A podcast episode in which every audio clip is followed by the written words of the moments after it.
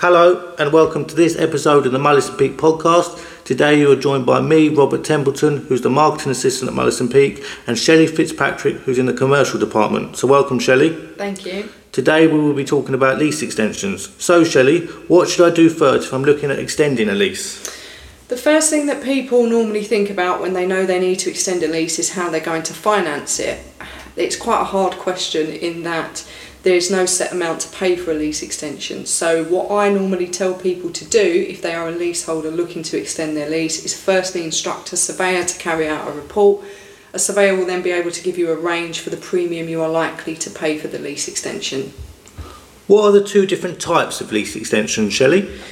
There is what's known as an informal lease extension where you agree terms of a new lease, be it the the extended term, the premium, used to be ground rent, but that's now changed. All lease extensions are at zero with your landlord, or there is a formal lease extension, also known as a statutory lease extension, whereby you extend your lease under the Leasehold Reform Housing and Urban Development Act 1993 and the procedure that's laid out in that.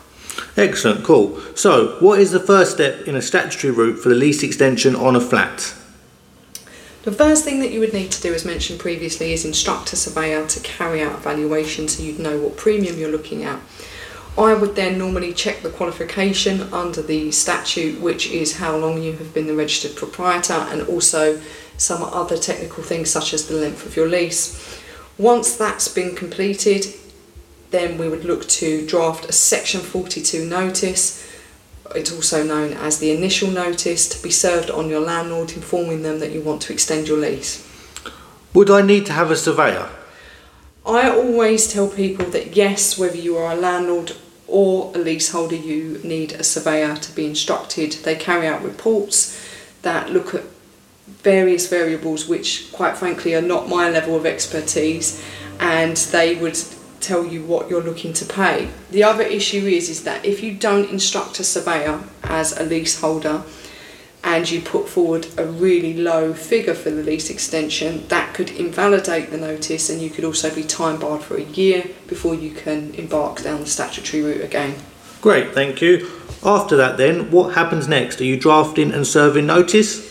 Yeah, so we draft the Section 42 notice. That will put forward to your landlord all of the terms of the lease that we want changed. So that will be the years, the ground rent, also any other terms that we think would make the lease um, invalidated, and also put forward the premium. That's then sent out to leaseholders to be signed. They return it to us, and we serve it on the landlord and any other parties to the original lease, such as the managing agents. Great, thank you, Shelley. Could you explain to the listeners then what about um, deposits and costs? So, in relation to informal lease extensions, landlords sometimes ask for an undertaking for fees up front, so we would know their fees. Um, with statutory lease extensions, the landlord is permitted to request a 10% deposit. Now, that 10% is the figure we've put forward in the initial Section 42 notice. Not all landlords ask for it, but some do.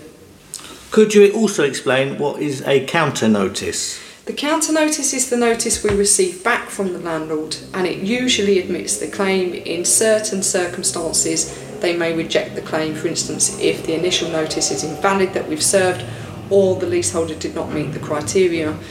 That counter notice would then state the points which they accept can be changed in the lease and also either accepts the premium put forward in the initial notice or rejects it and puts forward a higher premium. After that, then, what is the next step? Is there negotiations? There are negotiations on the premium and the lease. So, if the counter notice put for, puts forward a higher figure than that in the initial notice, then the surveyors would start to negotiate on the premium. Also, we would receive a draft lease if we're acting for the leaseholder or send out one if we're acting for the freeholder and the solicitors would start to go backwards and forwards on that draft lease. What happens if there is no agreement?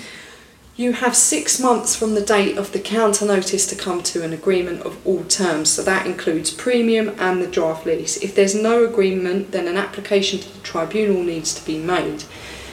The tribunal can determine the premium and the form of the draft lease, but more importantly, that date is particularly important because if an application isn't made, then the initial notice we served is deemed invalid and the leaseholder will be time barred for a year before they can make a further application.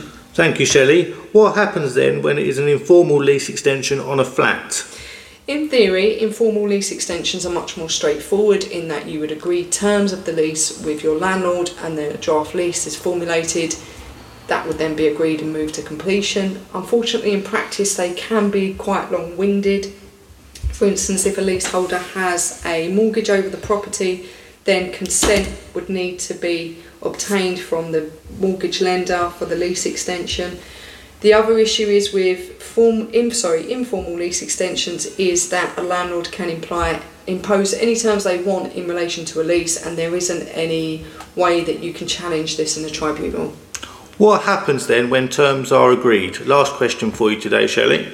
When terms are agreed, we would then um, speak with the landlord solicitors and we would start to agree on costs and give an undertaking and then a draft lease would be prepared. We'd then go backwards and forwards on the draft lease and once it's agreed we'd look to complete. Like I said previously, if you have a mortgage over the property, we'd also need to con- obtain consent from the lender in order to um, complete on the lease extension.